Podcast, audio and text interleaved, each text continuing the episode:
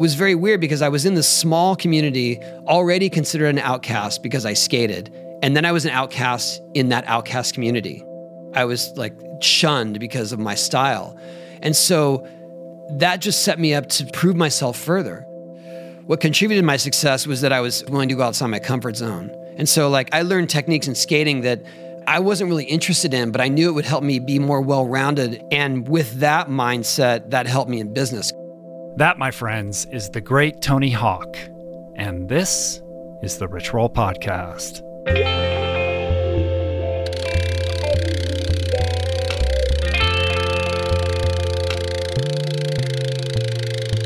The Rich Roll Podcast.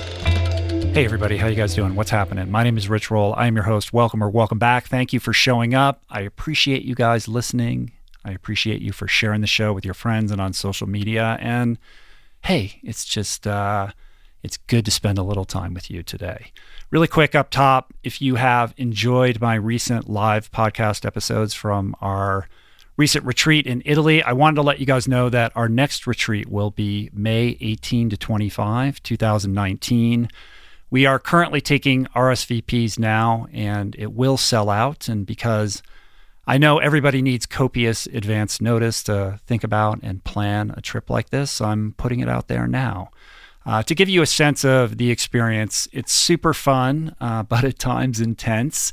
It's a seven day immersive deep dive into wellness and just an awesome time with a like minded group of amazing people. We have incredible food with a menu designed by Julie. We're going to trail run, we're going to meditate, we're going to engage in traditional tea ceremony. We've got workshops, special guests, cooking instruction, breath work, Ayurvedic treatments on and on and on. Uh, and it's all going down at this beautiful villa and working farm in the Tuscan countryside. So, for more information on that, on the whole affair, and to reserve your spot, go to ourplantpowerworld.com. Oh, yeah, Tony Hawk's on the show, greatest skateboarder of all time.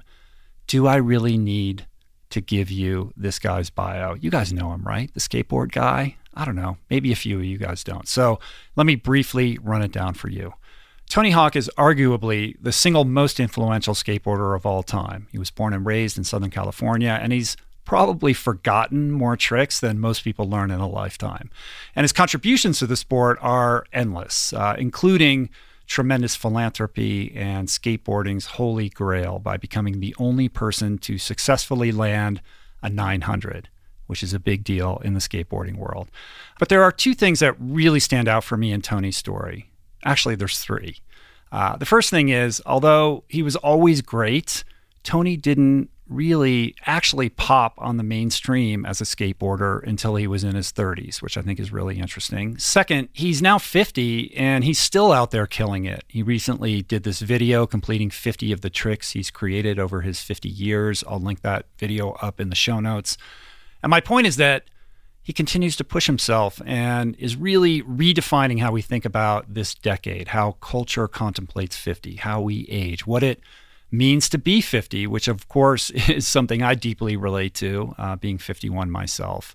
Uh, and I'm very interested in exploring with him. And then third, he's so much more than an athlete. Uh, he's a parent to a whole bunch of kids. He actually brought his 11 year old daughter to the podcast, which was very sweet and an incredibly successful business person, entrepreneur, philanthropist, a guy who really has leveraged his talents and his profile to continually create. And I think this has a lot to do with the very unique way in which he navigates fear and, and thinks about risk. A couple more things I want to throw at you before we dive in, but let's take care of a little business.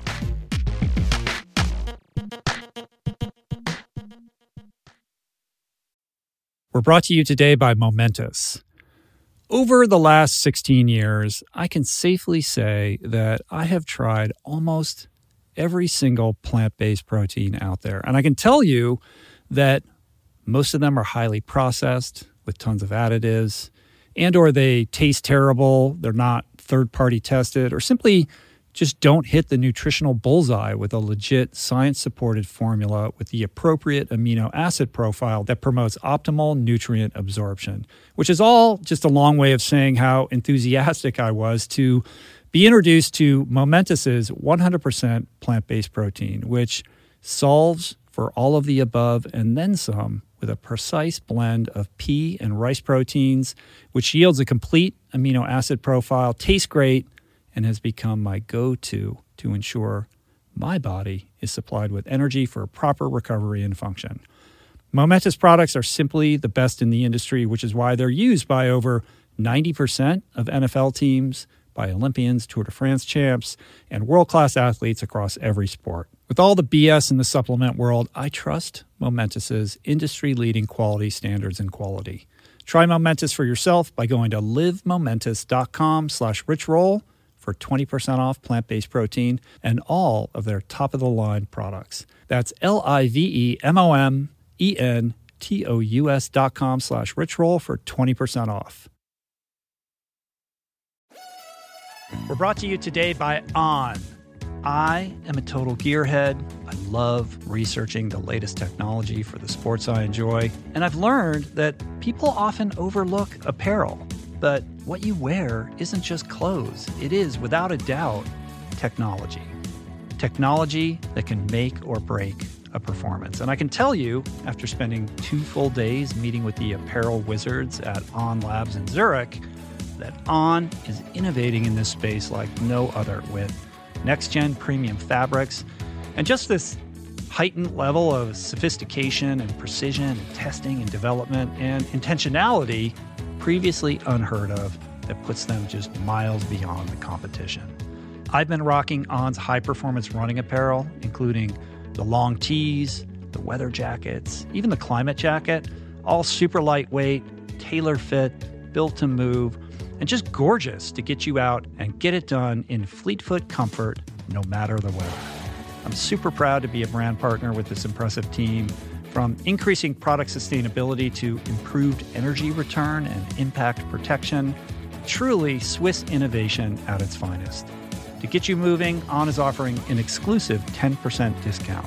To redeem, head over to on.com slash richroll and use code RICHROLL10 at checkout. We're brought to you today by a very exciting brand new sponsor, Go Brewing. I am sober. I don't drink. And I devoted so many episodes of this podcast to the unreal benefits of an alcohol free lifestyle. Why? Because even if you don't have issues with booze and suds, no amount of alcohol is good for you. At a minimum, it wreaks havoc on your sleep and produces a hangover that destroys your energy, your mood, and your focus. At worst, it turns your whole life upside down. But no longer does that mean you have to break up with your favorite brew because my pals at Go Brewing are making all your favorite brews minus the alcohol, fewer calories, and more productive tomorrows. It's not every day that I get the privilege to witness the inception of a company collaborating with our podcast, but that's exactly what happened with Go Brewing. I'm going to tell you this story. A few years back, I spoke at this event in Illinois, fittingly named Go. And it turns out that that very day catalyzed Joe, the founder, to start his own NA beer company, Go Brewing. I had no idea about any of this until I bumped into Joe at Jesse Itzler's Running Man event the other month in Georgia. And he shared this story with me. I savored his fare in all its varieties. And deeply moved by the mission and what he shared with me, and just impressed with the insane taste and quality of his alcohol free concoctions, I wanted to help share the discovery. Made with natural ingredients faithful to traditional beer styles, Go Brewing has an impressive lineup of delicious, small batch, craft, alcohol free brews, all without added sugar or artificial processing. My favorite is their double IPA, not just another story, but basically you just really can't go wrong because everything they make is brewed to perfection, worthy of trying yourself, which you can now do at gobrewing.com. That's gobrewing.com and use the code RICHROLL for 15% off your first purchase. Tony Hawk.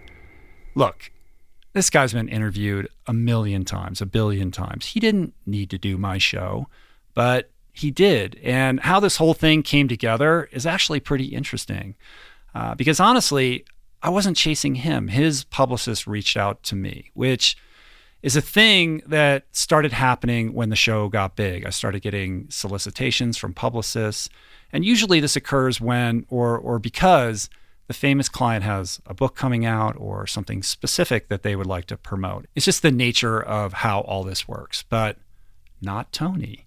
He didn't have anything he wanted or needed to push. He just wants to be part of the conversations that, that people are tuning into now, which I think is not only super cool and interesting, but also speaks to his nature, his character as this guy who at 50 is not slowing down, who is always moving forward, innovating, expressing himself, and just genuinely interested in the world. So the whole thing was great. We cover his story, of course, and I did my best as a fellow athlete of his age to explore how he thinks about being 50, how he balances life as an athlete, a businessman, and a parent and how he continues to push himself. Uh, and I think for Tony, it's all about the importance of finding your passion, of overcoming self imposed limitations through this dedication that he has to continual progress over perfection.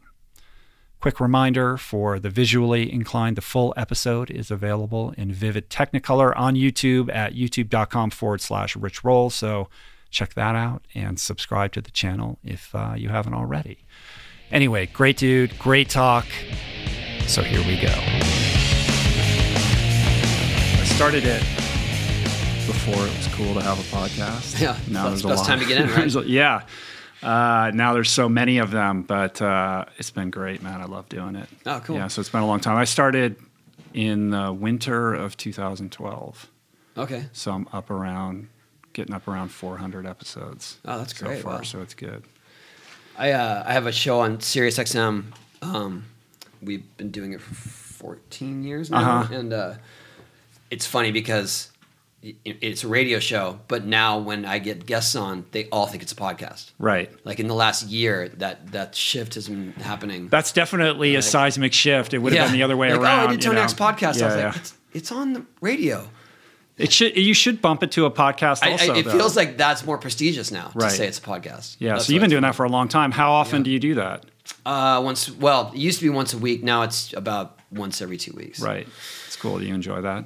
That's fun. I've, Yeah. I've uh, managed to get a really good um, guest list, so that's been that's been helpful. Super cool. Just one of eight billion things that you're up to. Yeah, but it, but that one has really been fun because I get to, you know, meet people that I've always looked up to or Right. been interested in. And Yeah. Case in point, right here. That's the greatest gift of this thing is I get to convince people like you to come and talk to me. So Oh, I really cool. appreciate it. Sure. Um, I think that the first thing I want to kind of dig into with you is just being 50. You know, I'm 51. We're about the Uh-huh. same age. Uh, I'm an athlete, very different kind of athlete. Um, but I'm really interested in kind of how you think about what it means to be 50 and how that affects or doesn't affect like what you do in your sport, how you think about your sport, kind of your daily routines, what you can and can't do, and and the boundaries that you either place or don't place on yourself.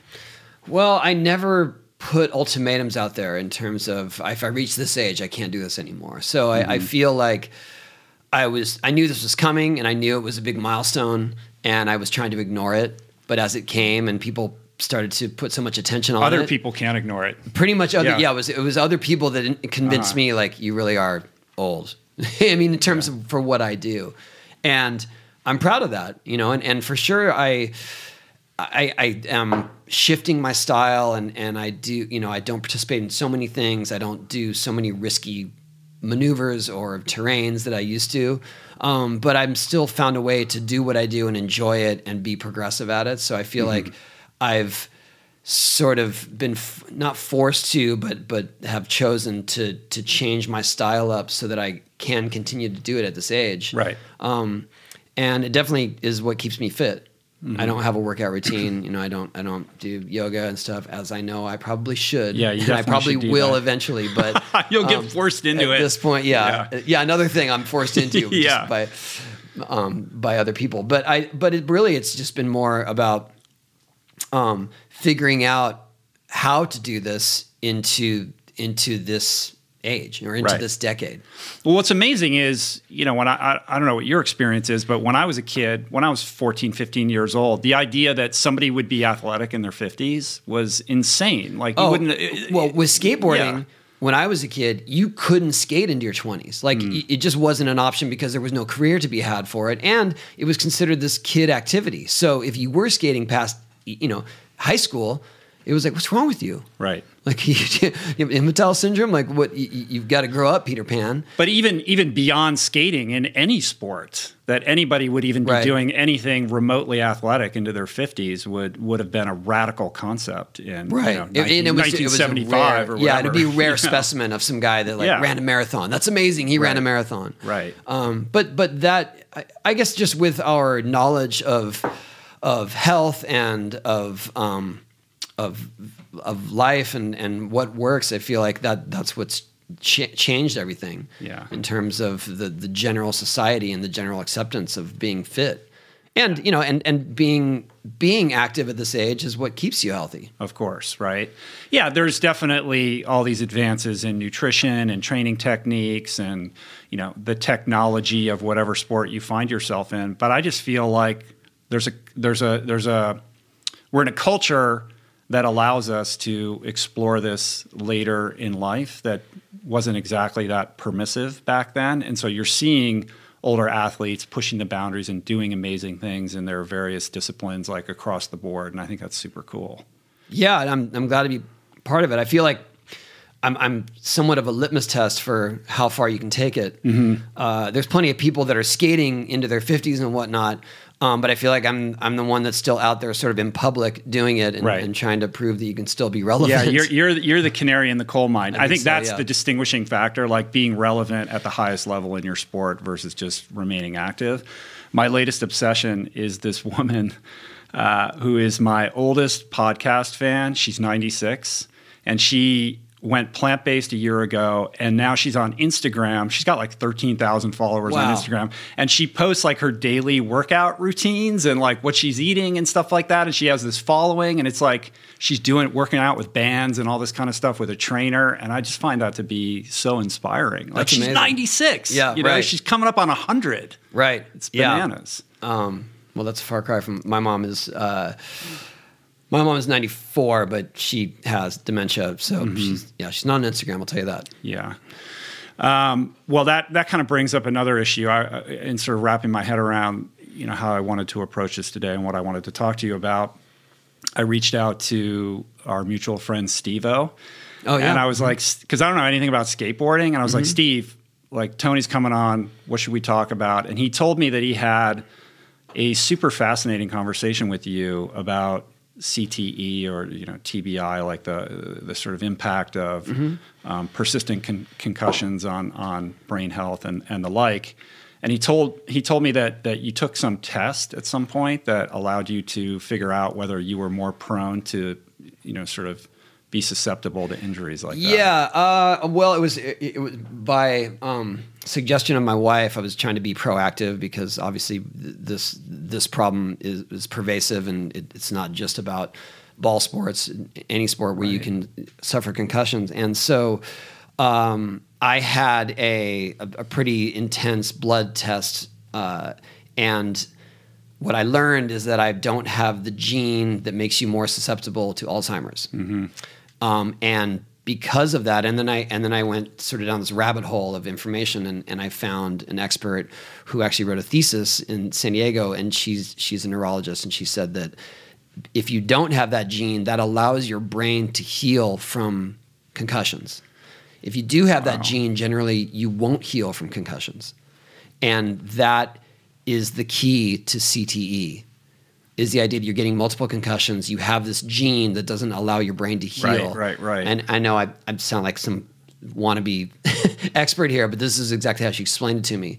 And she said, because I have, I, I don't have this gene, I um, am able to heal my brain from concussions. And not, that's not to say that it, it wouldn't have some effect on me later on, because I've definitely had concussions within a short time period, one after the other, which is you know the recipe for disaster. Um, but it definitely made me more aware uh, and and definitely more proactive in trying to stay safer and, and realizing mild concussions are can be just as traumatic mm-hmm. in a lot of ways, especially if they're in, rep- in rapid succession. Yeah. Um, and so then after that, I actually went and had a cognitive test that I will continue to uh, take every six months to a year to make sure I'm not deteriorating. So, right. And even I guess the irony there is if you do take those tests and you are deteriorating, there's not a lot you can do about it. Yeah. Yeah, that's right. I mean, Alzheimer's is. I mean, you're experiencing it firsthand. Um, devastating, and and I've had specialists on this show who who are doctors in that field, and they're having some pretty remarkable um, results through diet and lifestyle. But in terms of like a, a, medical protocol to reverse it or prevent it, they're really baffled still. Right. Yeah. And I and I know all that going into it. Um. And and it's not going to change what I do. It just it just changes my approach a little bit. It's and it's not even that it makes me more cautious. It just makes me more aware and and, right. and hypersensitive to any sort of head injury, even if it's the slightest. Yeah. Um, if you had tested for that gene and you found out that you had it, would that? That's what a good question. Would that I, I think I would. I, I, think it would. Uh, I, I think it would at least give me pause and also make me research better protection. Mm-hmm. But at this point, I, I, I ride for a helmet company that I firmly believe in, and I feel like that's the safest I can be on my skateboard with this helmet on Triple Eight. When did the helmets come in as well, it's, mainstream? It, it, it's it, they haven't really come in. It's hard to explain. Um, when I was when I was young, I skated in skate parks, like designated, you know, in the, in the late 70s uh-huh uh, pads were mandatory. You couldn't enter the park without full full pads, even sometimes with wrist guards. So for from my experience, that's just how it was. You had to wear pads, and so pads be, were just the norm. It wasn't until the, the sort of shift of, of street skating in in the skateboarding culture that pads became not cool or right considered useless because kids are just skating down the street, going down mm-hmm. stairs and whatnot like that. And then now there's a sort of blend because if you're skating the bigger stuff, the bigger ramps, the bigger parks, your pads are going to save your life. Your helmet is for sure, and, and knee pads for the most part because that's the only way to get out of being way up in the air safely. Right. Mm-hmm. Um, but but there's another mindset that is like, well, we we just do this on our own terms, and we don't wear pads and th- there's a I don't want to say that there's a battle between those those camps of thinking, but um, it's going to come to a head when skateboarding the, enters the Olympics. Right. And there's a little sort of mix of both styles of skating, and I think some people will be wearing pads and some won't. Um, and I don't know how that's going to play out. Yeah, it's a cultural thing, right? I mean, you're talking about a sport that is super unique and distinct from any other sport other than perhaps surfing, where it's this strange mashup of of, of true sport, physical activity, uh, but also lifestyle, culture, and and really art. Absolutely. And with that comes this ethos, right? That that sort of emanates from punk rock and being counterculture and you know against yeah. the man and like yeah, the idea and of wearing so, pads and all of exactly. that runs, so, flies so, in the face you know, of that. For me, I'm torn in that sense because I do believe in the DIY sense of skating and, and, and the, the counterculture that it is and it always was. Um, but at the same time, I want people to live. yeah. know? yeah. I want them to I want them to survive another day. And I and I don't want to encourage kids to to do something that truly could destroy their lives. Yeah. Well, I saw that you tweeted out um, a couple times this fundraiser that I think is actually happening today in in Minnesota for Dave Mirra's yes. kids. Mm-hmm. Um, Dave Mirra and Kevin Robinson. And Kevin Robinson, yeah. right. So so I never knew Dave personally, but when he got into triathlon in a big way, like we became internet buddies, and he did the race across America with some friends of mine. Um, so we were sort of acquainted in that way, and and it was just such a shock and and a tragedy when he passed in the way that he did. I mean, is there? Do we know if concussions or head injuries had any sort of impact um, on? I, I don't have any uh, definitive information on that. I, I heard that he might have shown signs of CTE, but I don't want it to spread rumors because Uh-huh. Right. I don't. I really don't Yeah, have yeah, yeah. direct knowledge of it. Uh, but it it seems in terms of what we know about it now and, and the kind of injuries Dave endured, it's very possible, yes. Right. Yeah. Um, same with Kevin Robinson. I mean, Right. Kevin Robinson, he had some of the heaviest concussions I've ever seen in person. Mm-hmm. You know, the kind of stuff that he did where he fall, he's he was out, Right. and and affected for for long periods of time, Mm-hmm. um, and so that could have been played into that as well. Right. Well, on the subject of the Olympics, I mean, this is this is huge. This is pretty exciting. 2020 skateboarding making its de- debut. Uh, were you involved behind the scenes in making this happen? I, w- I would assume this is decades. Um, Yeah, I mean, I was. I was definitely an advocate for it. I wasn't I wasn't championing. it. I wasn't like you know holding Uh-huh. ho- holding any any sort of um, big pushes. But I, but I do uh, want it to. If it's going to happen, I wanted to see it happen with integrity. And I feel like I, I at least have a voice and and some influence on that. Right. So I joined up with the ISF International Skateboard Federation, uh, which has um, now become World Skate, and they are the ones who are sort of ushering it in and and, and showing the IOC how to delicately handle the world of skateboarding and counterculture Uh-huh. in a way that is presentable. right. Um, it doesn't mean it's going to change how we do it. it. Doesn't mean it's going to change uh, the format of competition, but definitely a way to make the the sort of um, non-skating public understand what it is. right. Well, they've been able to do it with snowboarding, but you're yeah, talking but about but, two but different snowboarding cultures. went through. You know, if you don't remember it, when when snowboarding was in Nagano, it was treated like the Right. It was treated Yeah, like yeah. the dark horse of of the um of the games because people like were like, look at these kids, you know, they're punks, and what the one guy tested positive for weed because he had a contact high or something. Uh-huh. Shocking. And but but also but but that was that was the whole vibe. Right. you know that's what people came away from. And it was like they be, because of how the mainstream media was treating it. And they didn't realize that that's what the kids were watching.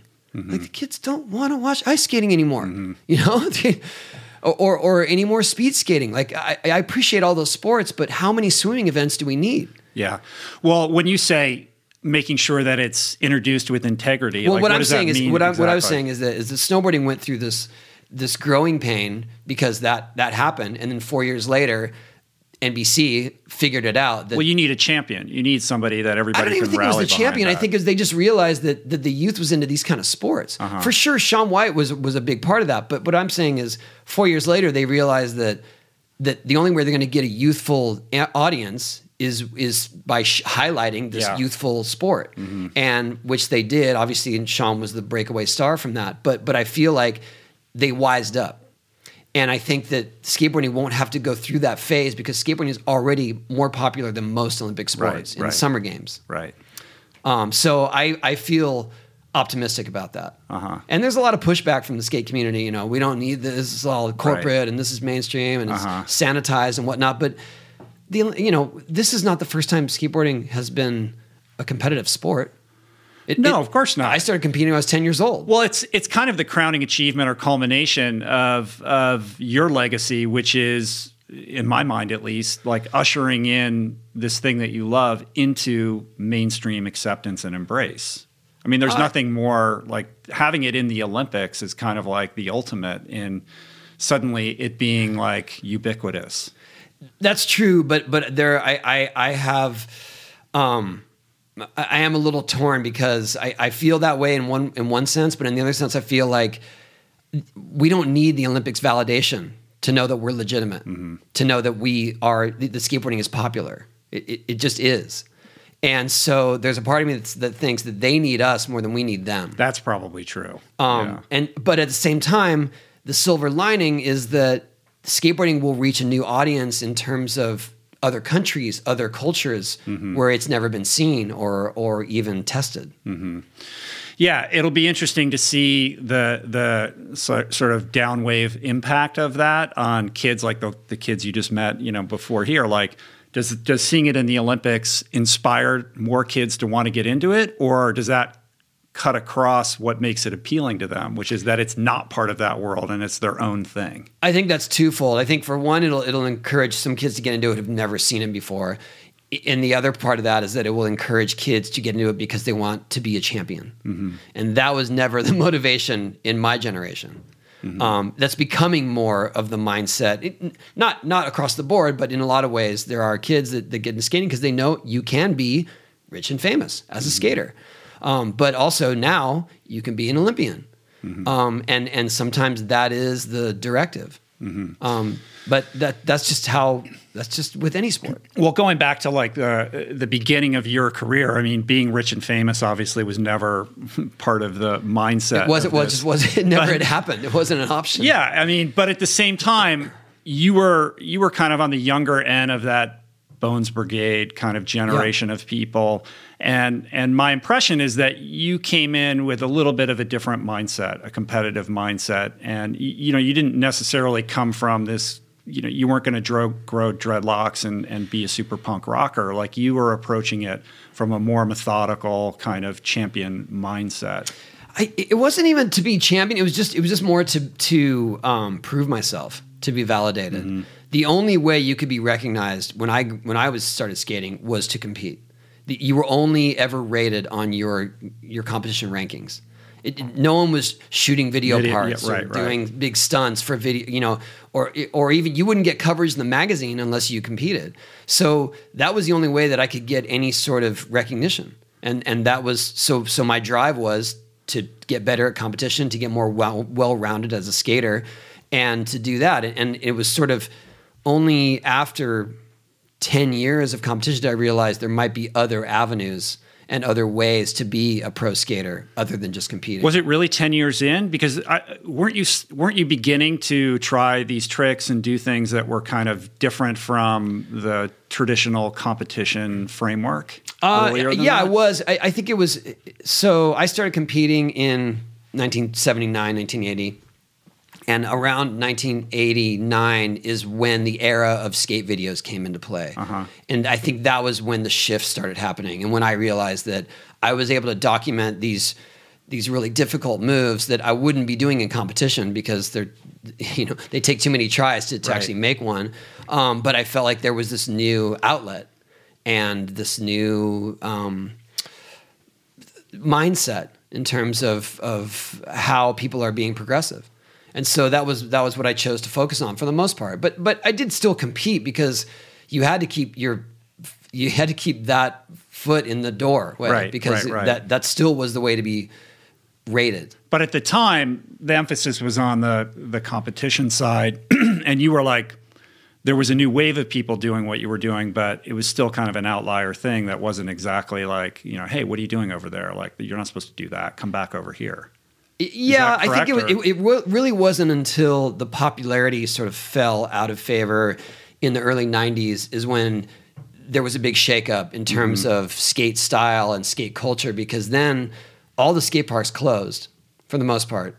And the only people who skated were doing it in places where they weren't allowed to do it, mm-hmm. which meant street skating. Mm-hmm. And suddenly people started to realize that the urban landscape could be a skate park. Right. Is that when pool skating came in?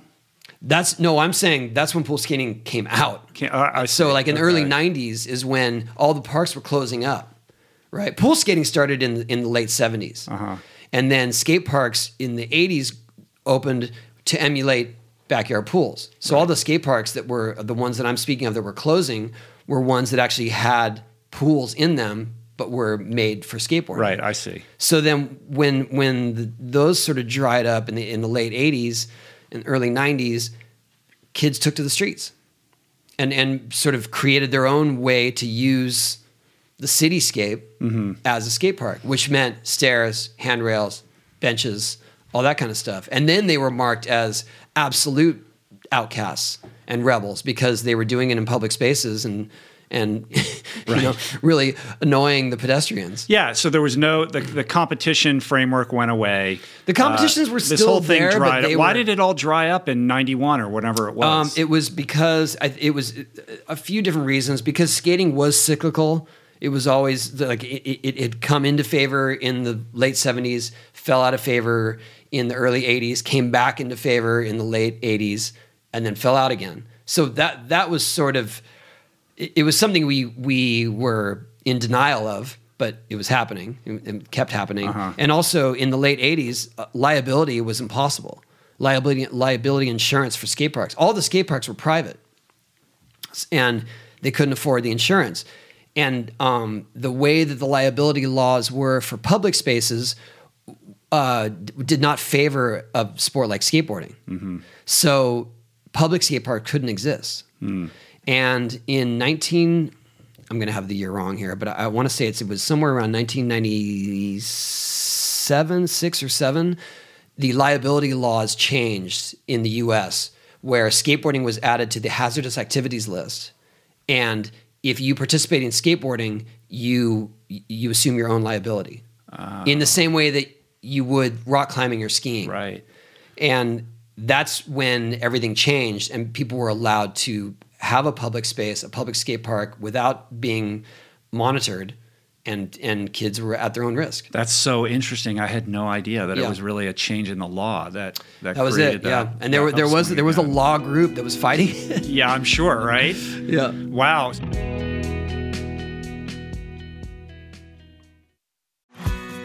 We're brought to you today by Recovery.com. I've been in recovery for a long time. It's not hyperbolic to say that I owe everything good in my life to sobriety.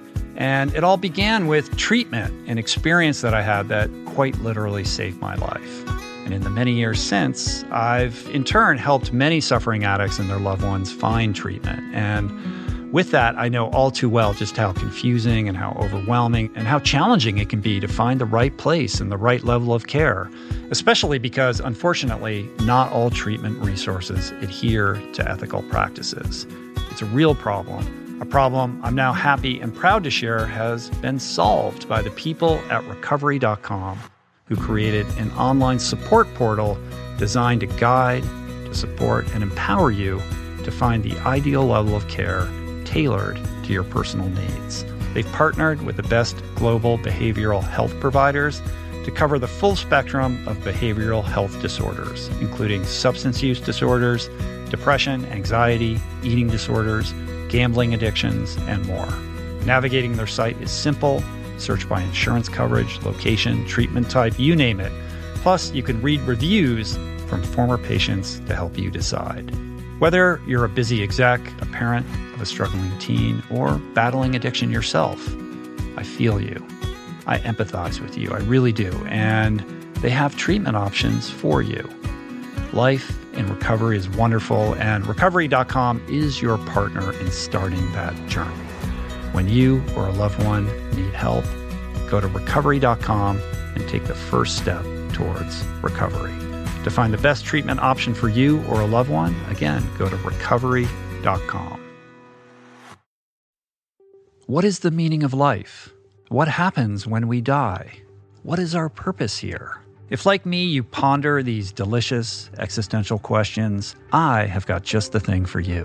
It's called Soul Boom. It's a podcast hosted by everyone's favorite best friend and my friend, the deep thinking and deeply hilarious Rainn Wilson, where he communes with intellectuals and entertainers, theologians and philosophers in intimate exchanges that tickle the mind, heart, and yes, the soul. Subscribe to Soul Boom on YouTube or wherever you get your podcasts and explore other groundbreaking series at voicingchange.media.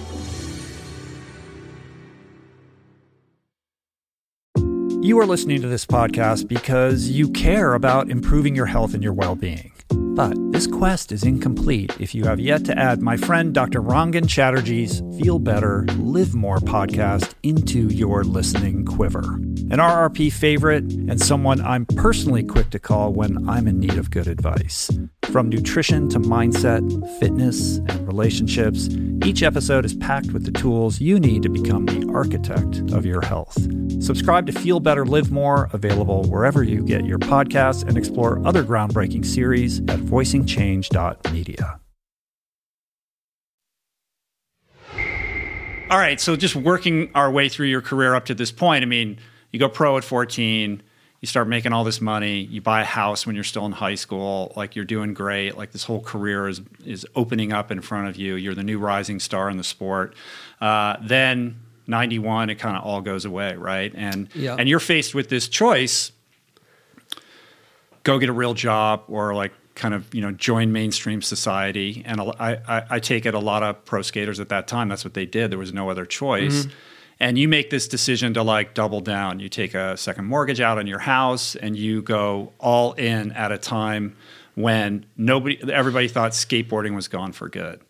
So walk me through like how and why you make that decision because that's really the pivotal moment that, that Yeah. created everything. Uh, well, I, I, I saw obviously I saw skateboarding's popularity waning, but also the the company I was with was sort of considered the dinosaur company because all these little companies started coming in and making a splash and doing things very rebellious, and I you know and as as uh, unique of a culture as skateboarding is, our our Powell Peralta was considered like the big corporate entity. It was like it was like the Nike, Right. even though it- skateboarding was a small industry.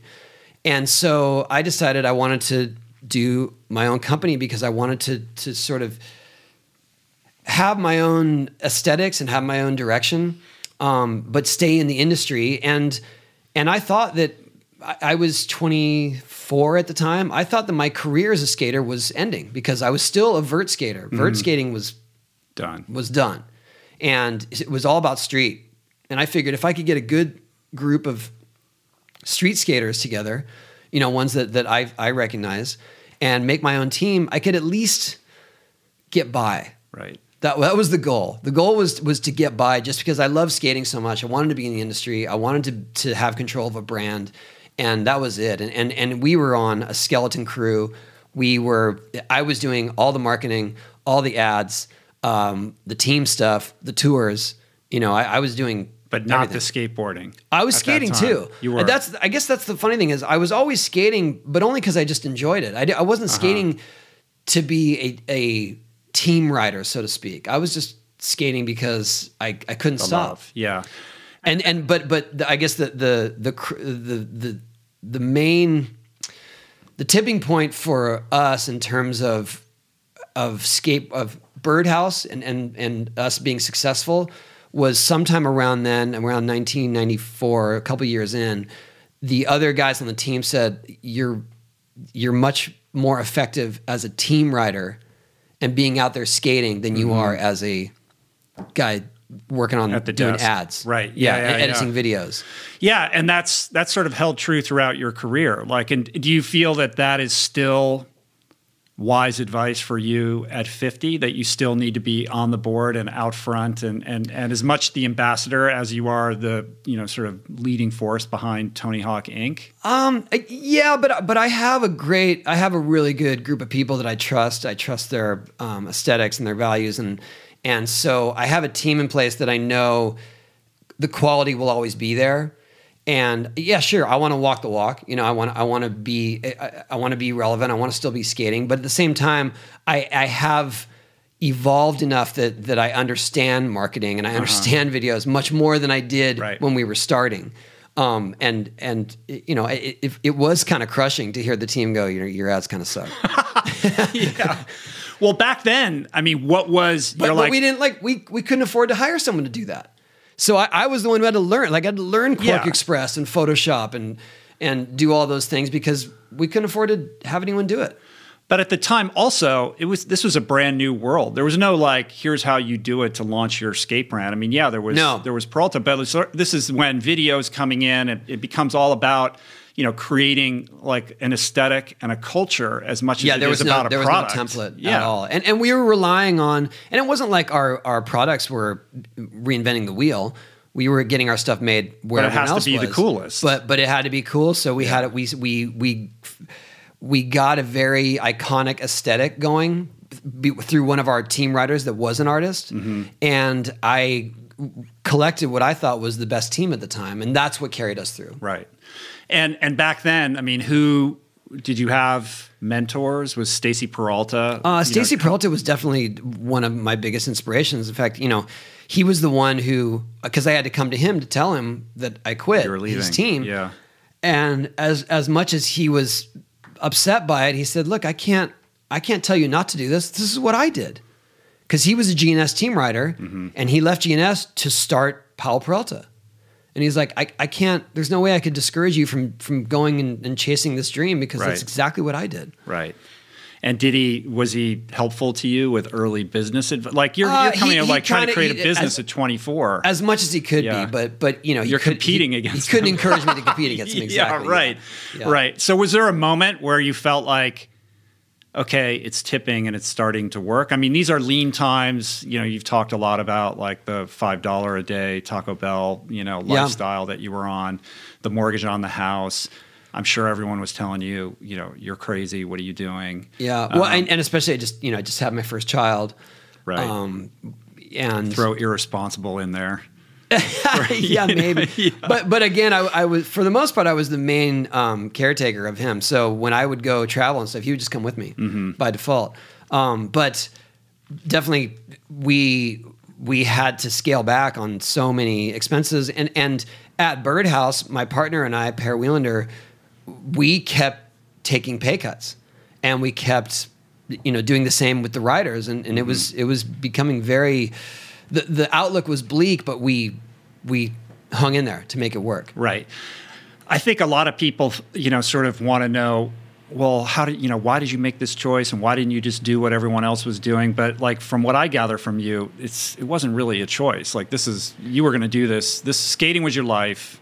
You were all in from the get go. yeah I, there, there were i would say somewhere after the first three years of of us being in business yeah like 1995ish is when we had heavy discussions about closing shop Right. because we just weren't the, the profits were not um, justifying the expenses and the expenses were very sm- slim Yeah. um, and I started doing. I had some video editing equipment, and so I started editing videos for other skate companies and even other entities because I at least knew how to put stuff together and I could do it cheaply. Uh-huh. Um, but it was, I would say, around 96, 97 is when things started really turning around. Right. And to the point where it got bigger than we had anticipated, um, and um, and we were we were thankful because we were about to shut it down. Right. And you were perfectly positioned because you'd been doing it for so long. You'd established credibility in this space. Yeah. So that when the law changed and then the when did the X Games? X Games were '95. Right. It was it was probably the second year of X Games is when my well also just my name recognition was out there because I had I had had that through the '80s, and then it, it was a whole new generation, and it was mostly parents that were seeing this, and their kids were excited because they'd never seen skateboarding on Right. TV. And then their kids were like, "Oh, who's this guy, Tony Hawk?" And then their parents were like, "Oh, I know Tony Hawk from you know the '80s." And- yeah. yeah, and so I luckily I sort of survived two generations of, of skating like that, and and that helped quite a bit. And because of that, people were interested in Birdhouse. Uh-huh. Um, and then fast forward to 1999 is when our video video game got released, Right. and I had included obviously all of our brands in it because I was trying to get the exposure for it. Right. But I had no, you know, we had no idea that we were going to create a whole new genre of video games through doing that. No, I mean it's the confluence of all of these things, some of which you had control over, and many of which you didn't. That all c- came together in almost this divine timing to conspire to, you know, create what has transpired. But during those, you know, lean times, did you hold on to this vision that it would become this big thing, or was that as a surprise to I- you? it as was a much s- surprise to me. I was just trying Yeah. to. I was just trying to make a living. Yeah. you know, I was not trying to get exponentially rich ever. I it was just more. I wanted to keep skating. I wanted to enjoy what I was doing, and if I could provide for a family by doing so, that was good enough. right, right, And I still feel like so, that. Right, I mean, yeah, you know, yeah. every- everything else, like all the all the money and fame, that's all gravy and it's all obviously fun. But at the bottom line is, I want to make sure that my kids are provided for and Mm-hmm. that I'm there for them. But the driving force beneath it is just your love for this, right? Like it's not. It was never about Oh, sure, the yeah. money I mean, and all uh, that kind yeah, of stuff. like all the all the stuff that I've been doing, especially skating wise these days. I'm not I'm not doing it because I'm hoping that I'm, you know, hanging on to that thread of fame. I'm doing it because I really love it, and I'm, I'm happy that people are interested in it. But I'm just Uh-huh. doing it because I I would be doing it anyway. Yeah. like I, all the stuff that I'm doing, especially for skating and appearances that I get paid ridiculous amounts of money for, I would do for free. Yeah. Well, it's such a blessing and a rare thing for somebody to know very young not only what they're good at but what they love and to carry that through their whole life. Like for a lot of people, you know, people who are lucky enough to find something that they love when they're young, the sort of, you know, attrition of life wears that down and they end up becoming something else. So Yeah. to be able to hold on to that, I think is is you know maybe that's your your greatest talent of of all of this. Uh, maybe, yeah. I think it might just be stubbornness. yeah. Um, yeah, because I think people seem to ask you a lot, like, you know, how do you become this successful business person and, you know, all that. And it's sort of like, you, my, my it really path is not one to- that I can really say you, Right. everyone can emulate it. No. and, and you, you know it's the one in a million that you get to do it on this level. Absolutely, Right. And and something that was never considered legitimate.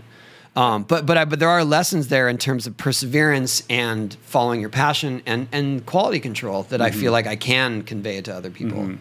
and and fundamentally uh, a very healthy relationship with failure, which is inevitable if you're going to Yeah. become a skater. Yeah. From from from the get go, you're you're meeting failure on a daily basis Yeah. in a very physical and painful way. Right. And if you can't develop a relationship, a healthy relationship with what it means to fall on your face. Not only are you not going to make it as a skater, you're unlikely to, you know, persevere in whatever else it is that you're pursuing in your life. Yeah, absolutely, and and that that carries through to even to business decisions where I'm not really afraid to take risks. Is Right. I you know I know that's what it takes to succeed. Right. Um, yeah, I think I, I heard you say somewhere uh, that uh, there's a defining moment in every skater's life, and, and and that's what they do in the wake of their first, you know, really gnarly crash. Uh, I think so. They, it, a lot of people try skating, and the first time they get hurt, that's the moment where they say, done. "Not doing it ever Yeah. again." um, and the ones that that persevere because they learn from that mistake, or because they're just driven, uh, that's the moment where you know that that you could make it. Right. And so, did you have that? Did you have like a super intense? Crash I did, yeah. When um, the first time I, I got really hurt, uh, I got a concussion because my helmet was terrible, and um, I knocked my front teeth out, uh, and I woke up. I woke up in the ambulance. Basically, is when I really became uh, lucent, and I- I knew exactly what I had done, how I fell, what I did wrong, and my first thought was, "Oh, I, you know, I got to learn to figure that out, do it better." Right. It wasn't like, "I can't believe I did that. I'm gonna die. I'm, you know, I'm never skating again. What am. I doing with- It was yeah, very yeah. much like, "Oh, I can't wait to get back out there and learn that trick because now I know how to do it right." Right. What do you think are the other big things that skating taught you that serve you well in your business and personal life? Um, I think just that that you don't always have to follow the the tried and true path. That um, it, it's not all about doing it by the book, so to speak. Um, and, and it's about finding your own way and and and making making it your own, and also um, using not using but but taking cues from from other successes and expanding on them in terms of like li- quite literally tricks like you, you take a trick and you're like well maybe this could be done a little bit differently. Or or with an extra spin or with a different flair and the collective evolution of skating i think is something that could be taken to all kinds of different uh, parts of life or or businesses even. So, what would be an example of that? um, I think that just in terms of like scientific progress, if more groups were sharing their successes and, and there was more collective energy to Uh-huh. whatever, to medicines, to health, but everyone is so isolated in, in what they're doing and, and so focused on their own successes that it's almost like everyone's working against each other. Right, like in a zero sum game Exactly. mentality. Yeah. And, and to, like, skateboarding has never thing. been like that because it's just an open architecture. Yeah, and has it remained true to that to this It day? has, or is- yeah. I, I, I guess I, in terms of competition, maybe some people try to keep it a little close to the heart. Where if they're learning something new or they got a new thing, they're not going to unveil it until Right. the the big competition. And stakes are high now, so that's understandable. So uh, let's go back to 99. 99 is when you do you do this 900, Mm. right? And you're 43 at the time. Uh, 31. Oh, you were 31 Yeah. the first time. That's right. Okay. Um, you did it again at 43 and then 48. at 48. 48. Yeah. I've done it since the first time dozens of times. So Right. there wasn't like every year was a certain milestone, but, But on like a stage or whatever where there's a lot of people there. uh, yeah, that too. But but when I was 48, I hadn't tried it in about five years. So Uh-huh. that was, I felt like that was a little more monumental. right. Um, uh, but uh, yeah, it's still hard. How many people have done it now since you? Oh, that's a good question. I want to say about 10 or 11. Not really. So still only a few people, right? Yeah, I, but at the same time, it's just not. It's not the focus of of skaters in terms Uh-huh. of some kid growing up skating the park or skating the street. They don't care about a 900. Mm-hmm. You know, they care about a kickflip frontside hurricane. Like that. That's what their that's what their uh, opus is. Right. But for for ramp skating, it's definitely a milestone. But but even so, a couple kids have done 1080s now. Oh, wow. You know, because the ramps Uh-huh. have gotten bigger and and you learn to spin at an earlier age, and so that's the next progression. Yeah, got it. But when this happens for the first time in 99, I mean, that's another kind of milestone, not just in your life, but in the kind of uh, canon of skating, right? When this happens because the mainstream culture took notice of it in Yeah. a way that was kind of unprecedented. Yeah, for sure, it, it changed a lot of things in, in my life and in terms of recognition and opportunities. Um, it, it, it was strange to me though because it was a trick that I had been trying for ten years on and off, and I had learned seven twenties fourteen years prior to that on a backyard ramp in outside of Stockholm, Sweden, with three people watching me, Uh-huh. and you know a couple of claps and that was it it was it just wasn't a in the skate world it, it was a milestone but it wasn't this monumental achievement i mean it was something i was proud of Yeah. for sure Yeah, yeah, yeah. and then to have so much attention on the this next 180 spin 14 years later was really strange to Yeah. me because it was like why didn't why do you care now? What you know, Right, yeah. Uh-huh. what what has changed so drastically? And, and obviously there there are plenty of obvious answers to that, but it was really strange to me where it was suddenly I was getting stopped in airports by people who had nothing to do with skating. They're Mm-hmm. like 900, bro, yeah. Yeah. The, well, the YouTube video version of it has like 12 mil- million views on it, I think, or something. Yeah, like I mean, that. it's still it, it. I'm I'm I'm hugely proud of it, but like I said, it was it was a it was a strange shift for me, um, and and you know the the the perfect storm timing of that was that we had been working on a video game for two years Mm-hmm. up to that point, and it was about to be released, and so that was this extra bonus of, of all that. Yeah. Well, I mean, you couldn't have, you know, with all your marketing expertise, you could not have I could- yeah, I- conceptualized a better. I- I certainly couldn't have planned it, that's for this sure, thing. yeah. Yeah.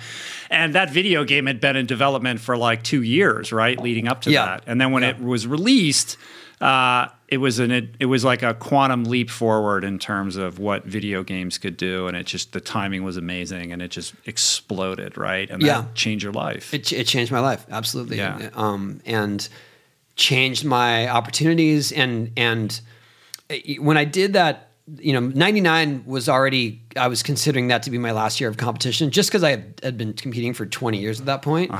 And to have that happen, it was like, well, that that's the obvious out. I end on a high note. I'm not going to compete anymore. Mm-hmm. And then when the video game got released, suddenly I had all these opportunities to do things outside of competition that I had some that I had dreamed of, some that I had never even expected.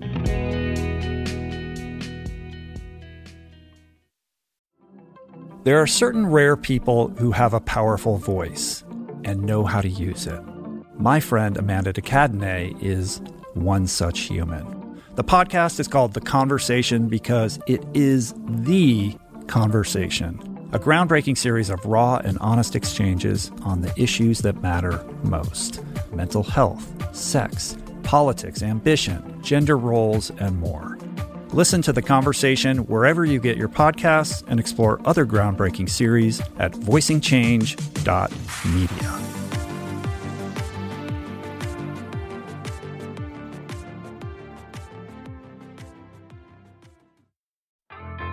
There is so much health information out there, It can feel overwhelming and leave even the most well intentioned confused about what's what and who to trust. Well, the first person that I call when I'm seeking clarity is my friend and nutrition expert Simon Hill, host of the fantastic podcast, The Proof. Each week, Simon matches wits with brilliant scientists, translating their evidence based insights into actionable tools for better well being. Subscribe to The Proof, available wherever you get your podcasts, and explore other groundbreaking series at voicingchange.media.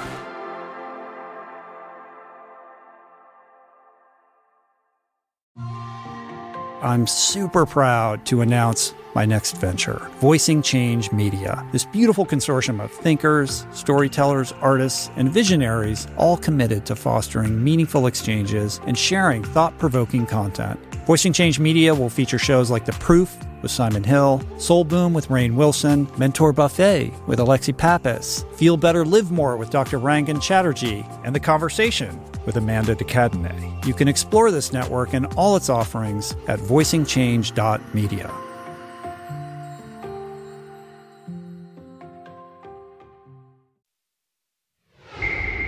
You must have some I mean, I think it's part and parcel of your internal motor, your drive. Like I think a lot of people would have retired and then just banked licensing checks for, you know, and just kick back, you know, but you saw a greater opportunity and you decided to like, you know, expand, you know, exponentially based on those opportunities. Yeah. Well, I, I, it just was more out of, out of uh, fun. Yeah. I just thought, oh, this would be really cool that I can now I can take McDonald's marketing dollars and show Uh-huh. people what skateboarding is. Right. Um, or I can help to build more public skate parks Mm-hmm. through through a charity, and and people think you know people understand that that's a legitimate need in in society. Mm-hmm. Um, I can do a tour where we're not the sideshow to the rock show. We're actually front and center. and center, right. Skateboarding, BMX, motocross, you know, things like that was was the catalyst for all that was definitely the video game. Right. Um, but then you start like inking, you know, a zillion endorsement deals, right? And is that where the the sort of sellout thing starts Oh, I was already you? I was already considered a sellout long were- before that. Yeah, as soon as as soon as I got a Bagel Bites contract in Uh-huh, you were the Bagel '97. I think Uh-huh. that was that was the moment where people were like, "All right, this is you know he's." He's not on. He's not just having skateboard sponsors. He's he's doing stuff that's big corporate, evil entities. very unpunk rock. Yeah, but but uh, I guess the the funny thing is, I never was trying to keep skateboarding this isolated, pure movement. I was always trying to share what what good it did for me with more people, and we never really had that opportunity. If if when I was 14 turning pro, I got offered a contract from Bagel Bites or from McDonald's, I would have ate it up. Right. I wasn't trying to, you know what I mean? Yeah. I wasn't trying to keep it this this um, core coveted sport. But it seems like it was that it's that thing like where you know a, a little indie band is cool and it has its followers, and then Sure. they do their next album and it breaks huge, and then suddenly everybody turns on It them. al- you know, it's yeah, that- it's always just the happened, but- nature of things. But I guess the funny thing is, is that sure I was the I was the guinea pig for that sort of those types of endorsements. But now it's totally normal to be sponsored by Toyota and be a skateboarder. That Mm-hmm. Right. doesn't it doesn't even register on Yeah. anyone. Well, the the the the relationship with the haters goes back very early, right? Because from the Sure. get go, you had a very different style, and Yeah. was- Well, I, I, I, I do some um, speaking engagements, and, and this is one of the, the points that I make is that uh, I was so set up for haters at an early age that I, I sort of built this this shell where when I was a kid, I was so little that I couldn't I couldn't propel myself up and do aerials and stuff the way that the pros were doing it because I didn't have the weight. I didn't have the mm-hmm. bulk. And so I learned how to ollie into the air and then grab my board and and the, the older generation said that was cheating. Hmm. Because if you ollie into your air, then you can grab it any way. And I was like, exactly. That's exactly what I'm trying to do. Right. And so I got a lot of flack for that. And so it was very weird because I was in this small community, already considered an outcast because I skated. And then I was an outcast in that outcast community. Uh-huh. I was like shunned because of my style. And so that just set me up to sort of prove myself further. And so when then when the, the the era came of being considered a sellout, I was already well suited for hearing that sort of Uh-huh. negativity. Yeah, a pariah within a community of Yeah, and so it was like, oh, he's a sellout. I was like, please. Yeah. You guys used to hate my style. You know what I mean? Now my style is popular. And now I'm getting paid, you know, big money because of it. And now you don't like me because of that. Like, oh please. And then so so that set me up for the second generation of haters, which only set me up for the third generation, which is social media. Mm-hmm. And so when people are so crushed by the amount of negative comments on social media, it just passes me by. I was like, these people used to say this to my face. do you even look at it? I look at it, just, sure, uh, but but you know they're hiding behind anonymous Right. names, and if you look at what they're putting out there, they're just talking shit to everyone. Yeah. So it's like it's, you're not even special. But it's bizarre that you are on the receiving end of that kind of stuff because you're, I mean, you're like widely beloved in your sport. You're one of the most popular, you know, sports figures, you know, in our current generation. Oh, but Like, people always find you know, something. You know yeah, what I mean? I, guess, I right. can't say that that's that's the the majority of the the comments I get, but It it's be. always there, Right. You know, or or people just want to. They just want to be cynical about what you're doing, Mm-hmm. and and so like I said, it's not that that's that's the crux of what I what I get, but I'm I'm well prepared to handle it Yeah. because of what I went through as a kid. How do you stay grounded? You seem like you have a healthy, you know, sense of humility about everything that goes on in your life. Like, how do you maintain that? Uh kids. Just, Yeah. You know, like taking care of kids and and Five kids? Uh, between my Six wife and I, we have six. Six Uh, well, kids, I mean, my oldest is 25, so Right. Mm-hmm. he's not really a kid. But, um, but just you know, the idea that we we got to drive him to whatever, good like go take him surfing or Uh-huh. go to your friend's house, and and the, the kind of stuff we have to deal with is just usual Right. parental, like ridiculous requests. Do your dishes. You know what I mean? Right. So that stuff definitely keeps you grounded because kids just they don't they don't care if you're famous. Do you have, if do you- anything, that's a nuisance to them. what do they think about like who you are and what you do and and and how has your experience kind of informed your parenting style um, well, they they like it in the sense that it affords us certain opportunities that most people don't get. Um, most of well, all the all the boys skate, so they enjoy that I they get to go to these these skate parks, these you know fantastical places, and they get to skate, and sometimes they get to do it alone. Um, like they'll they'll get a skate park to themselves or whatever. Like if we go to Zurich, and so they enjoy that aspect of it. Um, I think that uh, the only thing they don't enjoy is that it requires so much of my time. So I have to travel constantly and do this. I don't have to, but to maintain this lifestyle, you have to, you know, I've got to figure out a healthy balance of, of work and, and home. And, um, but they do, uh, they like it. They understand it for sure. and your your oldest is he pro skater He's a pro skater, yeah, yeah. he is wow um, and so how does that work in terms of like father son you know communication around that when he's well, he, in your he- shadow he's got a whole different style of skating, and, and he's got other interests too. He's kind of a renaissance man. He, he he's in a band that does pretty well. He now he's a part time model, so Uh-huh. he's got other things going on. He wants to start a coffee shop, Mm-hmm. um, but uh, he, I think it's just more I led by example. You know, to show him that.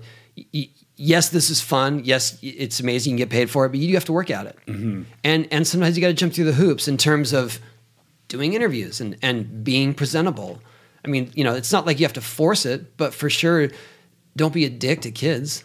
do you worry about uh, like that internal motor that you have that, that allowed you to kind of you know weather the hard times and, and you know part of that is formative right there's a lot of I think so, healthy yeah. you know life experience that comes out for of sure. that, that and and Riley, well, my oldest Riley, he lived through the, the lean times with Yeah. me. So he understands that. And Right. he has a better appreciation for the, you know, the cushiness of, of how we get to live now. Um, but at the same time, they're all, I want them to be self sufficient. I want them to be self motivated. They can't just rely on my success or Uh-huh. my finances for their their own future. yeah yeah yeah. and now like currently like how do you sort of think about or partition you know, your involvement in in business you have your hands in a million different things versus um, your identity as an athlete like how does that how does that even break down like on a day-to-day basis Well, if you're, it, it, it, I just try to, I try to prioritize mostly, firstly family, but uh, I, I try to make sure that, that there's a there's a very high quality control going on with any of my products or my companies that I'm involved with, and trying to skate as much as I can. Um, trying to be interesting, like on social media, things like that, and Uh-huh. share fun things that aren't just about me. I love Um, the stuff that you share, like when people recognize you or they're not sure that they recognize Oh, you. that's all real. like, you know. I've actually had a few people that that that it was them that I'm speaking of, Uh huh. and they'll comment like, "I just was nervous. I didn't Right. know. Yeah, I'm yeah. sorry." I'm like, no, it gives me it gives me another story. Right. I think people are actually kind of getting sick of that at this point. No, Like, I think but it's it- good. but but every time it happens, almost you know every fifth time it happens, it's some unique interaction Right. that I think is funny to Yeah, share. yeah. yeah. um, so, what is the when you say like uh, you know I try to skate as much as possible? Well, Like, like do you tra- do you have like a training product? Do you do? I mean, is it just skating or do you do other stuff? I, I have well I have my own ramp. It's it's the ramp that I built for our tour for Boom Boom HuckJam. Uh-huh. That's like that million dollar ramp. Yeah, it's in San Diego, and so I literally was skating it yesterday. That's where my office is, and so uh, it, summertime is, is a little different, but but generally my regular day would consist of getting kids off to school, then going there and and either having meetings or taking phone calls, replying to emails and things like that, maybe doing phone interviews or whatnot, and then trying to skate before kids get out of school. Uh-huh. And then if after that, then I'm kind of at their disposal, whatever Right, they want right. they want to do. And then the travel is just. And then when I know, travel, it's it's very much I'm trying to fit everything in all at once. Mm-hmm. And so traveling is kind of nonstop. I guess best example is like I'm going to Buenos Aires uh, in a couple months. I, I'm I'm traveling quite a bit before then, but this is a perfect example in that there's an event uh, the day before. Then I'm flying to Buenos Aires. I'll be there for 16 hours doing this event, doing a speaking thing, doing a skate thing, and then flying right back into a fundraiser the day I get back. right. But because I got, I got to, all of those things were important to do. How do you uh, figure out what to say yes to and what to say no to? Whatever I feel like will have will resonate best um, and and have the most impact, or that I feel strongly about. But but definitely I've learned to say no. I think the the the probably the best um, advantage of, of having all the success is that it gives you the power to say no to Right. things. but all the stuff that you get offered is cool. You probably want to do all. There's of it. so much cool stuff. you know? Yeah, it is. Yeah. It, it is very strange to be like, sorry, Come hang out with this Yeah. icon that you've revered your whole life. Pretty you know, much, and you have yeah. I, like no I got a thing today, like, oh, I really can't make the movie premiere, but I appreciate the invite. this is you literally like, like that. That was that was an email I Right. got today. Uh-huh. Like I would love to do it, but next week is hectic, and we got the kids, and can't just break out for the night. Where do you think the the the drive comes from? Is it just an internal drive to be the best that you can be, be the most expressive? Does it come from a sense of competing against others? Like, what's the genesis of the whole thing? I think for it's always been progression and, and wanting to challenge myself. I never felt I, I never wanted to rest on my accolades. I didn't really I- I was never about like I have to be number one because once I feel like if you if those are your goals, if your mindset is like I, I want to be number one or I want to be rich, I want to be famous, if you get a taste of any of that, you lose your motivation. Uh, Not that I had this sort of perspective when I was a kid, but my goal was just to get better. My goal was just to get better at skating and do better tricks. And so even if I won a contest, I was out there the next day skating, trying new stuff. Uh huh. Um, and that's never waned. I mean, that's still how it is. Yeah, so that that like devotion to incremental daily progression spills over into business life and Exactly. Yeah. And, and, and what, and I look for those challenges or I look for voids in the market Uh-huh. where like, oh, this, this could be a fun thing to get into or to, to try to create a movement here. Yeah. And that's not the sexy stuff. Everyone wants to see you on the ramp or, you know, there's pictures and videos and all that kind of stuff, but it's the daily kind of like pressure applied to that thing that you love or whatever it is you're trying to move forward and It just is, being yeah, and- but- but I happy know with it- that alone. I- but I know that success will come later, or that that appreciation will come later, even if it's not just a skating thing. Uh-huh. Have you had what's the biggest failure that you've had? When we first started having success as a skate brand, we also had a distribution arm, and we were carrying other skate brands, and then we started carrying like doing sort of different clothing uh, hookups is a brand that we created under that umbrella, and then we took in um, a designer and started doing high end denim around 2004, right when that was a thing where people Right. started paying a lot of money for jeans. But we had this guy that was sort of right at the um, right place, right time in terms of being uh, really cool designs. But we didn't know. We didn't know apparel. Yeah. We didn't, especially denim. And all of a sudden, it was eating all the profits from the building. I mean, everything. So all the profits, the other businesses. everything, yeah. wow. And and it got and, and my partner wanted to, keep it going and wanted to keep getting bigger loans and and at some point it was like we have to let this go. This Uh-huh. is this is we're way in way over ahead.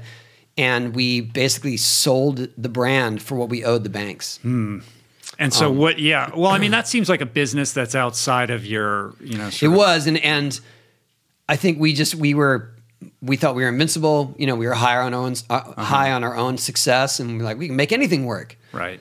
And, so, what do you take from that that like helped you later? Uh, that I, I can't get into something just because I, I think it'll be successful. I have to really be passionate and believe in it and understand all the aspects of it.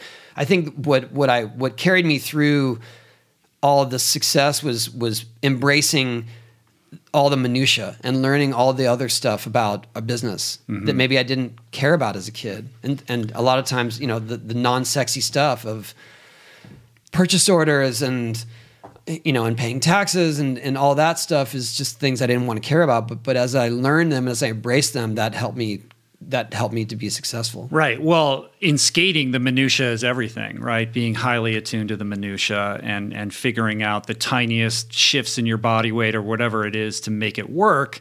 Um, and it's a very personal, individual endeavor. And then you scale that up into business, and suddenly, like I would assume, Well, to it's achieve what basically you have as a skater, you have to be a control freak about yourself, right? in a lot and then of ways, you have to yeah. become but a also, team player. but but but I think what what uh, what contributed to my success was that I was I was willing to go outside my comfort zone, and so like I learned techniques in skating that. I, I wasn't really interested in, but I knew it would help me be more well-rounded in terms of competition or exhibitions. Uh-huh. In terms of skating different terrain, other skate parks, stuff like that. And with that mindset, that helped me in business because I was willing to get outside my comfort zone and learn all these other aspects of manufacturing. we're in a uh, culture right now where suddenly it's super cool to be a, uh, an entrepreneur, a small business owner, a startup founder. Everybody wants to be a startup founder. So They all- all these they all want people the are starting. Yeah. so they're that they looking want the at startup, they well, want the exit. They're not looking at the daily incremental progression. They're looking at the destination. Yeah. Right. So when you sort of canvas young people or, or anybody for that matter out there taking a stab at business, like what do you identify as the common mistakes that like you see immediately? Uh, losing control of the brand or or the direction in in um, pursuit of fast fast cash. I think that a lot of people they they see an inf- maybe an injection of money and they think, oh, that's it. That's what's They're gonna make it." celebrating, yeah, But, like but then they they, don't they gave realize away that their company They're giving away their company, Yeah. and and no matter how much they promise that it's going to be the same thing, it is never the same thing. Mm-hmm. And it's it's going to be a whole new set of employees in a whole new direction, and you have to maintain that control. And sometimes that that requires buckling down and and denying the money or the, the quick money. Mm-hmm. When you look back on on uh, your career, whether it's skating or business, like what are the fondest memories that that stick out for you? Like, what do you remember most? Like when you're like, oh man, remember that time? Remember how awesome that was? Or It's how funny. I, I remember the, the the leaner times because Yeah. they were so free, and uh, like the early days of Birdhouse was, um, it- we were on tour. It was five of us in our delivery van, driving across the country, skating parking lots for hundred people, maybe. You know, people and and at a skate shop, they would just put up some wooden ramps in their in their parking lot for us to skate. And we'd all share the same hotel room, and Uh-huh. and even though that all seems like a struggle, it was it was super fun because it was we just didn't care. We had nothing to lose, yeah. um, and and that that was very liberating. I find that to be common amongst a lot of different successful people when you they don't they don't remember oh the, it's not the IPO or standing on Oh, the podium I at the Olympics. there were plenty They're of- great, but like the fondest, like the Yeah. ones that really like you know hit you in the heart. It is those early Yeah. days when life was simple and there was nothing to lose and it was just about your dreams. You Yeah, know? but I can never downplay being on The Simpsons. Yeah. that was one of the coolest it, things right? by far. Yeah, Uh-huh. Well, that's when you have just crossed over in the biggest way. it was. It was. You It was such a. Yeah, it was definitely a huge validation. Uh-huh. Um, and and the fact that you know, if you're on The Simpsons as yourself, there's a cool factor that's Yeah, yeah. undeniable. Well, now you have your skateboard in the Smithsonian, and like you skateboarded in the White House or in the old Yeah, executive yeah. office building or something. Yeah. Uh, no, I did skate through the White House actually. You did? Uh, I got invited there during a Father's Day celebration uh, when Obama was in office, Mm-hmm. and um, I was waiting. It, the nearby the Eisenhower building is right next door. Yeah. I was waiting there, and I and I skated through the hall and got a photo, and I thought that was super cool. And then I realized that once I got over the White House, I could just do the same thing really quick before Yeah. they told me no, Uh huh. and I did. Did they tell you no though?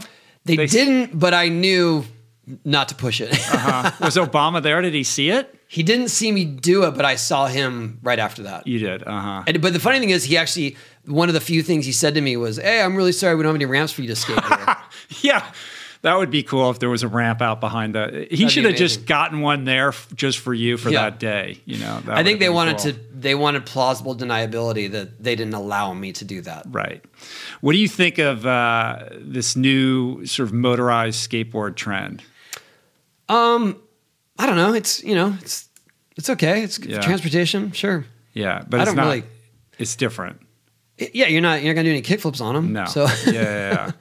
They're cool though. I'm sure you've ri- you've ridden them. They're fun Yeah, yeah, yeah, yeah. In fact, we're we're working on a possible line of that kind of thing that is more in tune with real skateboards, but does have motors. Uh-huh. It's not just longboards. Right. Yeah, that's cool. So what is uh what's exciting you now? Like what are you into now that that's new, you know, in this this, you know, continuation of pushing the envelope Uh, and I- trying new things? Well, I, I've, our Hawk clothing brand has a lot of potential. We've been expanding that globally and a lot in South America, and I feel like there's there's a lot more we can do with that um, because our the, the whole basis of Hawk clothing is is cool clothes, cool skate culture clothes for kids, and um, other than that, probably the one thing I'm really excited about working on in the future is I, I have a project with Mark Mothersbaugh where we're going to do Oh, a the Broadway play thing. a Broadway right? show. Yeah, Um, in fact, that that's that's coming closer to reality than it ever has been, and Uh-huh. that's super exciting to me because I feel like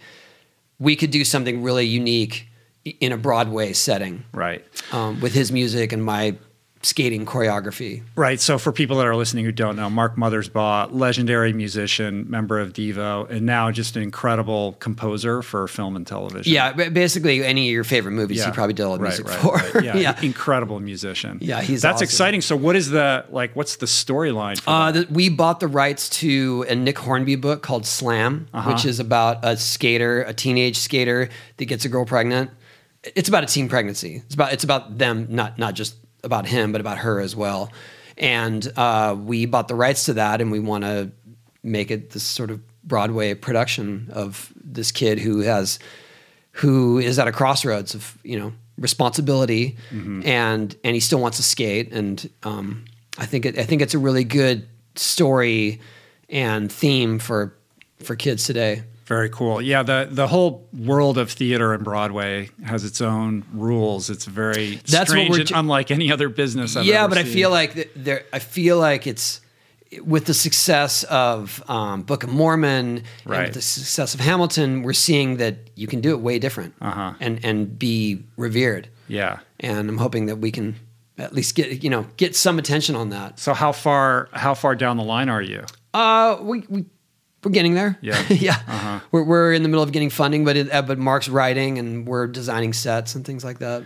And are you going to be involved in? Are you going to do commentary on the Olympics? Or are you having any Uh, official? I I have definitely planted that seed. Uh-huh. We'll see. yeah, cool. Um, I used to do all the X Games commentary, so Mm-hmm. I'm you know I'm used to it. Um, beyond that, uh, I'm working on a mobile game, like a phone skating game. of course you are. well, it's been a while. I haven't Yeah. I haven't uh, done a game in a few Uh-huh. years, so. How would this be? Well, I guess we're yeah we're in a new world of what's possible, and you're doing this so with mobile and everything like that. Yeah, the, yeah. uh, it's gonna. It, it's not. It's not with Activision. It's not THPS. right. But definitely there are hints of it. Uh huh. What do you think? Um, we'll wrap this up in a minute, but what do you what do you think uh, gets misunderstood about you, or or that you wish people kind of understood better about who you are and what's important to you?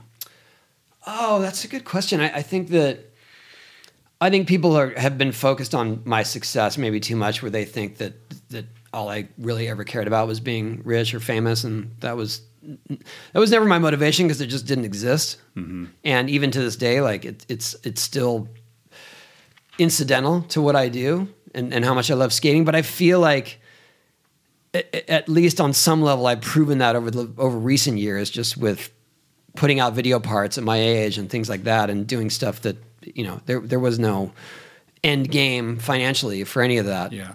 Um, but uh, I don't, I, I, you know, I, I think I I come as I am. You know what I mean? I'm not I'm not trying to present some other persona, and what you see is what you get. Yeah, I mean, as somebody who who has you know followed your passion, you know, who had a passion and has committed to following it for as far back as you can remember, it's very trite and kind of pithy to tell people like you should follow your passion. Most people are really so disconnected from themselves that they're not even really sure what that passion is. And so when people say to you like, you know, how do you find that or like if I'm stuck in a cubicle in a job that I hate, you know, how can I get a little bit how can I get some of that to rub off on me or like what should I do to try to cultivate a little bit of that, you know, sense of purposefulness and, and direction?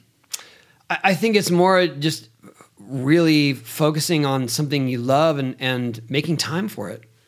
You know, d- don't quit altogether. Like if if, uh, if you want to, if you want to take that chance, go for it. I would definitely, I, I would, I would support that as well. But I feel like you've got to carve, you just got to prioritize your time, and you got to carve out some time to do something you really love. Mm-hmm.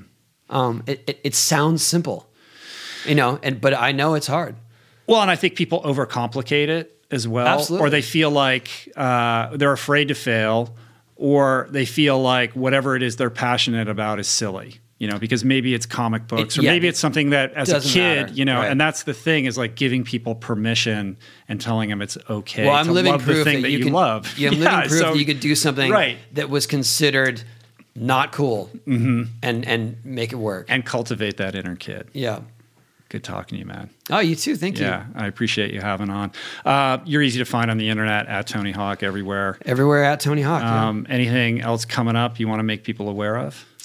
Uh, that's a good question. Um, I don't think so. I'm, you know, pretty pretty excited about uh, all the stuff coming up. My plate is full for the most part, but Yeah, I uh, would imagine it it- is. in a good way and with kids. Like my daughter is here. yeah, she's actually. here. She's manning the camera. Her, uh, we, our our trade off was that she gets to go to a restaurant she really wanted to try up here. Well, good. Awesome, man. Well, I appreciate you making the adventure up here, man. Yeah, good thank you. talking to you. All right, peace. Bye. Bye. Amazing human, that Tony Hawk. I dig him. Hope you guys enjoyed that. Do me a favor by doing Tony a solid. Hit him up on the socials at Tony Hawk on both Twitter and Instagram. And uh, let him know. Let him know how this one landed for you. Uh, you can check out the conversation as well as a few short clips from the episode on YouTube at youtube.com forward slash rich roll. And as always, be sure to explore the show notes on the episode page at richroll.com to take this experience beyond the earbuds. If you are looking for nutritional guidance, do me a favor, check out our meal planner at meals.richroll.com. If you do, you will find thousands, literally thousands of plant based recipes, all super customized based on your personal preferences with unlimited grocery lists and grocery delivery in most US cities, with international delivery in certain cities coming soon. Amazing customer support and service, people who really know all about this stuff available to you seven days a week. And you can get all this for just $1.90 a week. It's an incredible deal. So to learn more and to sign up, go to meals.richroll.com or click on Meal Planner on the top menu on my website. And if you would like to support our work here at the RRP, just tell your friends, share your favorite episodes on social media. I love it when people crib a clip uh, from YouTube or iTunes and share it on Instagram or Instagram stories or wherever. And uh, be sure to hit that subscribe button on Apple Podcasts or on whatever platform you enjoy this content. You can also support us on Patreon as well at richroll.com forward slash donate. I want to thank everybody who helped put on the show today. I definitely do not do this alone. Jason Camiolo for audio engineering, production, show notes, and interstitial music. Blake Curtis and Margot Lubin for graphics. My man DK, David Kahn for sponsorship relationships. And theme music, as always, by Analemma. Thanks for the love, you guys. See you back here in a couple days for another midweek spiritual download with Julie Piatt. And then Sunday night, I'm putting up my latest with the great John Joseph. Until then, uh, keep pushing progress over perfection, my friends. Peace, plants. Namaste.